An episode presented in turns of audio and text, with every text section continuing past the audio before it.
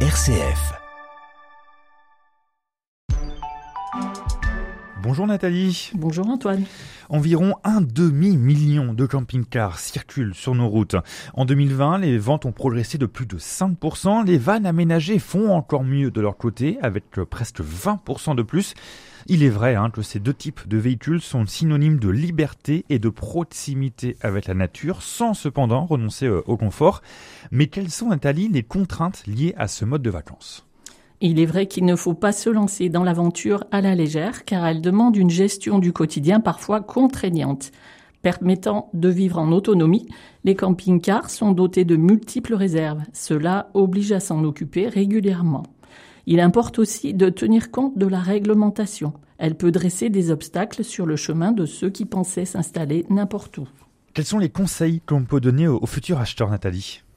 Avant d'investir, mieux vaut effectuer au moins un périple en louant un véhicule.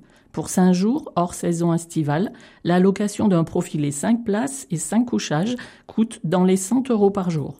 Une solution efficace pour savoir si ce mode de vie vous convient avant de passer à l'achat. Alors justement, si on veut acheter, quelles sont les bonnes questions à se poser avant euh, d'acheter un camping-car?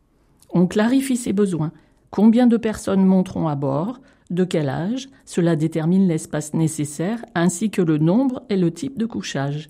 Le camping-car sera-t-il utilisé l'hiver ou juste l'été? Ferez-vous de longs voyages? Ce qui exige de, une bonne autonomie. Autre sujet important, le, prix, qu'est-ce qui va déterminer le budget que l'on va accorder à cet achat? Ce sont principalement les équipements qui vont fixer le prix.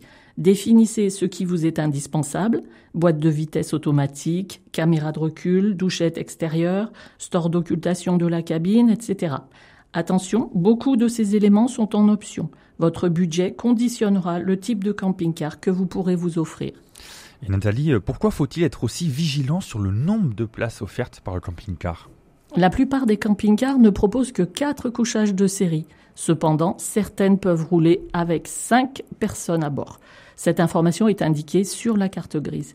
Vérifiez aussi le nombre de places pour le repas. Ce n'est pas toujours très logique. Par exemple, le Rapido 665F en offre 5, mais dispose de 4 places sur la carte grise et de 3 lits de série. En effet, c'est pas facile à suivre. Faut-il aussi, Nathalie, tenir compte de la marque du camping-car? Oui, elle est déterminante, car elle conditionne l'entretien et la réparation. Une mécanique d'origine Citroën, Fiat, Ford, Mercedes, Peugeot, Volkswagen vous assurera de trouver facilement des pièces de rechange et des réparateurs. Préférez également un fabricant présent sur tout le territoire comme Adria, Challenger, Chausson, Imer, Pilote ou Rapido. On évoquait euh, aussi les vannes tout à l'heure. Que peut-on dire de l'achat de, de vannes? Il s'agit d'un utilitaire aménagé. Le van est plus compact, moins haut et peut servir pour des déplacements quotidiens. Mais s'il est plus petit, on peut perdre en confort. Certes, en voyage, la place est comptée, mais on trouve l'essentiel. Un coin cuisine, une table, de quoi faire dormir quatre personnes, des toilettes et une douche extérieure sans eau chaude. Plus spartiate, le van est aussi plus mobile qu'un camping-car et permet d'accéder à des lieux où ce dernier ne peut pas aller.